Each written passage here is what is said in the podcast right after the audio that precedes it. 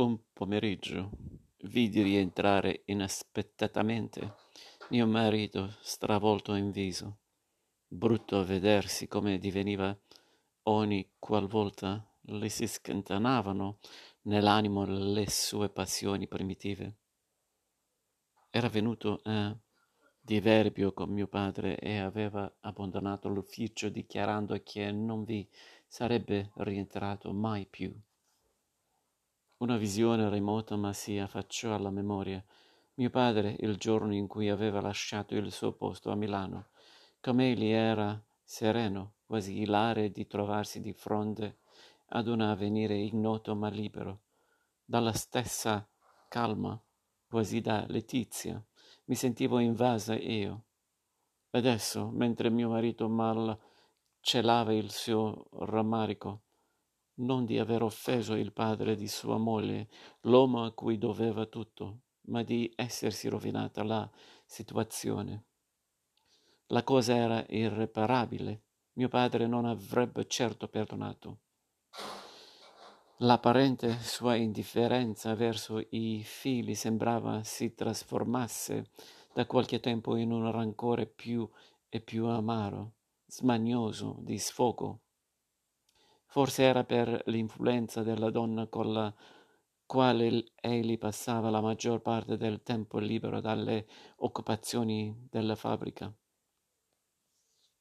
Forse sospettava che noi ci ritenessimo defraudati del denaro che egli spendeva largamente per quella famiglia.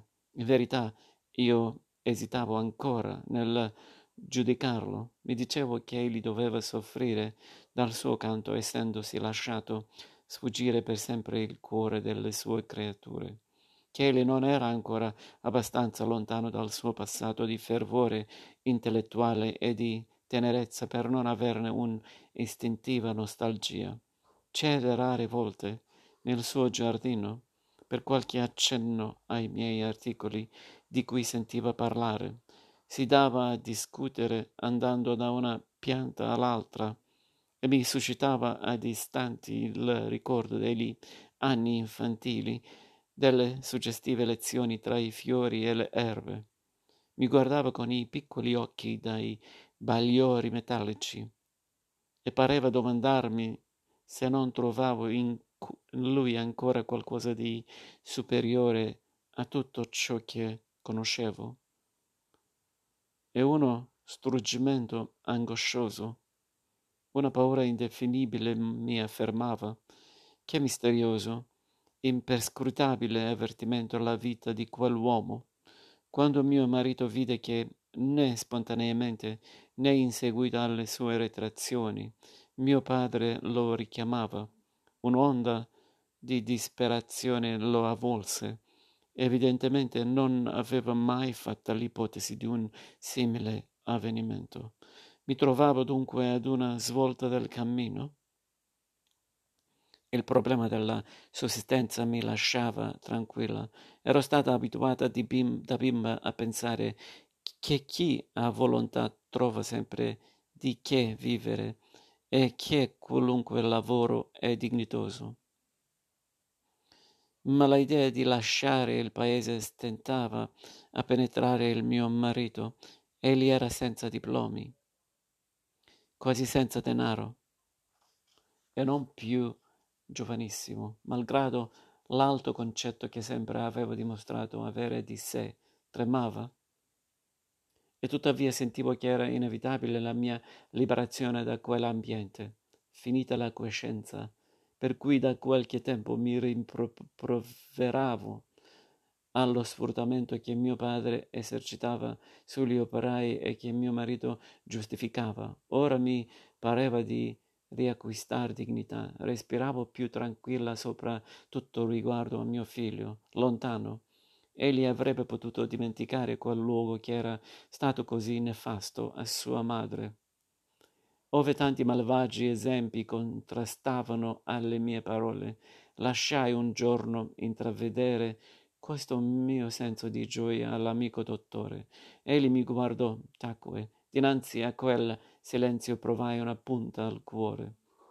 Appariva stanco, sfibrato, Il paese serpeggiava il tifo ed egli andava dal mattino alla sera, dall'una all'altra cassetta di povera gente, con la persona un po' curva, la voce sempre un po' velata di tristezza. Doveva dare agli infermi la speranza, doveva confondersi coi suoni aleggianti intorno a chi muore o teme di morire, e veniva di rado a trovarmi. Per alcune settimane si visse così, incerti. Cercare un impiego in qualche città pareva a mio marito umiliante. Ci rimaneva l'assegno di mio padre, ma col congedo dalla fabbrica restava sospeso pure il lavoro mio di contabilità e il compenso mensile. Come avrei potuto dorinanzi adoperare la mia attività per sostenere il bilancio familiare? Cedetti a un'ispirazione improvvisa un mattino che mio figlio, recandomi la posta, ne aveva estratto un fascicolo e me l'aveva portato prima degli altri. Con il suo fare di piccolo uomo informato riguardo alle mie predilezioni. Era infatti una rivista milanese che amavo. Il direttore, un vecchio combattente della libertà, aveva lanciato generosamente più di un giovane ingegno, e a me stessa inviava ogni tanto sollecitazioni affettuose perché mi affermassi con qualche lavoro più solido che non i brevi articoli che egli mi pubblicava con premura. Li scrissi esponendo la necessità sopravvenutemi. Egli mi rispose dopo alcuni giorni che nulla avrei potuto fare a Milano, ma che aveva scritto subito a un editore di Roma, il quale aveva fondato di recente un periodico femminile. Ricevetti infatti ben presto una nuova lettera dalla romanziera che mi aveva scritto mesi avanti, in cui si diceva molto dolente che io non avessi ricevuto la prima perché mi avrebbe allora offerto un posto di redattrice che era ora occupato. Nondimeno, ella poteva farmi assegnare un piccolo stipendio per lavori secondari, i quali richiedevano la mia presenza a Roma, ma non un orario di ufficio. Ricevevo insieme i numeri di Moulier.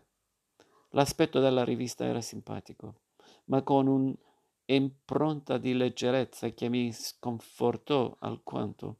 Il programma aveva alcuni passi eccellenti. Lasciate che finalmente anche le donne dicano qualcosa di se stesse. Gli uomini fanno dei panegirici o delle requisitorie. Gli uni, anche alti intelletti e anime profonde, hanno un astio involontario perché la donna, oggi poco intelligente, non li cerca e non li ammira. Gli altri pretendono conoscere la donna perché hanno fatto molte esperienze e molte vittime. Costoro non hanno avuto il tempo di conoscerne anche una sola. Conoscono come si vincono i sensi di molte e come si può trarre da essi il maggior piacere, nient'altro. In realtà la donna è una cosa che esiste solo nella fantasia degli uomini. Ci sono delle donne. Ecco tutto. L'articolo non firmato era certo della romanziera illustre, che non aveva ancora creati tipi di donna veramente individuali, ma che forse avrebbe potuto ritrarne qualcuno dei non rari che oggi incominciano a farsi notare. Esso concludeva: noi non promettiamo molto più di quello che avete sempre veduto. Non domandateci troppo. L'ideale della donna non lo troverete formato di tutto punto in questa rivista più che non lo troviate nella vita. Noi vogliamo soltanto aiutare a trarlo fuori dalle nuvole dell'utopia e metterlo innanzi alle donne d'oggi. Ma veramente di questo ideale c'era poco nella rivista.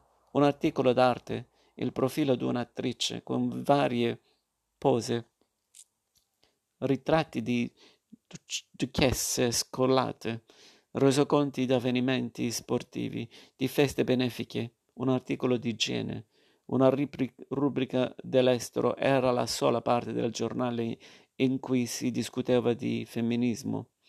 Parlai dell'offerta, senza entusiasmo, a mio marito. Egli sfogliò accuratamente i fascicoli, rimase a lungo dubbioso, ma temeva per il colore della rivista, che gli pareva abbastanza temperato, ma pensava che ci saremmo trovati troppo in soggezione in quell'ambiente di mondanità. Si tranquillò soltanto quando gli feci osservare che io potevo lavorare in casa, rimanere isolata. Occorreva risolvere subito. Che cosa avrebbe potuto egli fare a Roma? Finì per appigliarsi a un partito che gli pareva facilmente attuabile. Andò da alcuni proprietari del luogo ed espose il progetto di avviare il commercio dei loro prodotti a Roma e all'estero. Aderirono molti. Non occorreva un forte capitale, qualche migliaio di lire soltanto per cominciare. Sua madre, gemendo, glieli promise.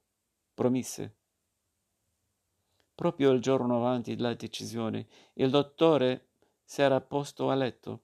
Lo sapevamo estenuato dalla fatica. Credemmo di si trattasse di una crisi, forse benefica, e nessuno si impensierì. Soltanto io mi dolevo che in quell'ora grave mi mancasse il suo consiglio, e pensavo che oltre alle mie sorelle egli era il solo per cui avrei sofferto della mia partenza dal paese. Una settimana dopo egli era morto.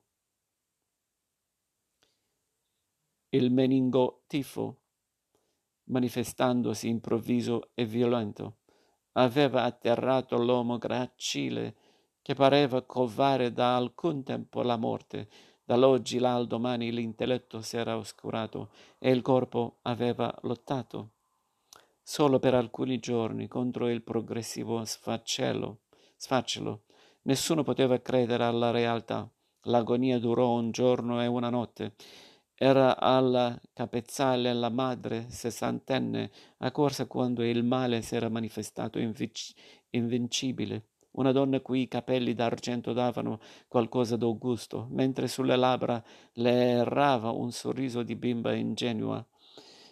Tempra eccezionale, ella aveva già composto nell'estremo sonno un figliolo di 20 anni, soldato. Assisteva costantemente il marito, minacciato da paralisi cardiaca. Amministrava il patrimonio complicato della famiglia dispersa, rappresentava il sacrificio attivo e semplice, incurante di ogni critica esteriore, pago d'una salda speranza ultraterrena. Io la rivedo in quell'ultima notte del mio povero amico. Con una mano asciugava il sudore della bella fronte divenuta livida, con l'altra accostava ogni tratto alla bocca già irrigidita, ove appena poteva infiltrarsi qualche goccia di cordiale. L'immagine d'un santo, così spontaneo e tranquillo quell'atto, che pareva quasi impossibile anche per noi non attendere il miracolo. Il rantolo sinistro era incominciato quando entrò il prete per l'estrema unzione. Volevo assistervi per deferenza verso la sventurata, ma vi rinunciai dopo i primi istanti. L'intimo mio essere si ribellava a quel rito a cui lo spirito, ormai assente, aveva ripugnato la vita. Mi ritrassi nella stanza accanto, ove si trovavano mio marito, i medici, qualche amico. Giungevano le voci sommesse delle donne, un coro indistinto che accompagnava quella monotona del sacerdote. Ne avevo il senso d'un sopruso. Pregai mio marito d'accompagnarmi via, a casa, lontano, poiché nulla più per me v'era in quel luogo della persona cara. All'alba vennero ad annunziarci la morte. Mio marito si alzò ed uscì subito. Io avrei voluto piangere e non potevo. Il mistero, Quel mistero mostruoso ed augusto della fine mi soggiogava. Solo dopo un'ora, forse più, vinse l'umile istinto. Pensai alla perdita ch'io faceva e alla pietà di me e di quanti non avrebbero mai più sentita la voce ferma ed affettuosa. Si sciolsele in lacrime desolate. Tra le lacrime pensavo che egli m'era stato accanto dal tempo del mio matrimonio. 6 anni, ambedue così diversi dall'ambiente, così soli. Un momento la sua anima s'era tesa verso di me. L'avevo sentito, l'avrei amato, perché nulla ci aveva spinti l'una nelle braccia dell'altro. Aveva unito le nostre due energie, che forse nell'intimo non erano estranee, forse era mancata una parola, un impulso, destino. Egli spariva, pensando forse di portar secco il suo segreto. Io restavo, più che mai sola, ove diretta, per quale fine superiore, salvaguardata dall'odio e dall'amore. Non ricordo chiaramente gli ultimi giorni passati laggiù. Non rammento alcun particolare. Rivedo il mio bambino scoppiare in pianto mentre io gli dico di dare l'addio alla camera ove egli è nato e donde immobili son partiti. Ho l'impressione della stretta alla gola provata quando andate in casa dei miei per salutare mio padre e strappargli una parola buona. Ricevetti perché frasi aspre, troncate all'improvviso di una voltata di spalle. Come in una nebbia mi si presenta un'altra scena pungente. Mia cognata che scalia in invettiva alle mie sorelle sgomente, venute in casa sua per abbracciarmi l'ultimo dì, e mia suocera che geme senza fine. Un'ultima visita a mia madre, un vano appello al passato, la tortura di quell'occhio senza sguardo, di quella voce un po' rocca che rideva, il mare, la campagna, la strada del borgo, in quella fine di settembre. Dovevano avere una fisionomia dolcemente stanca, esalare la migliore espressione della loro anima, dopo 11 anni da che li avevo visti per la prima volta. Li lasciavo, muovendo incontro all'ignoto. 11 anni tragici, lungo i quali la mia sostanza si era andata foggiando di lacrime, lacrime di ribellione, lacrime di sommissione, lacrime di riconoscenza, anche al mistero invincibile. Li lasciavo senza uno sguardo, quasi fuggissi, quasi temessi di scorgere un riso ironico nelle loro penombre, l'avvertimento di non stimarmi troppo presto liberata.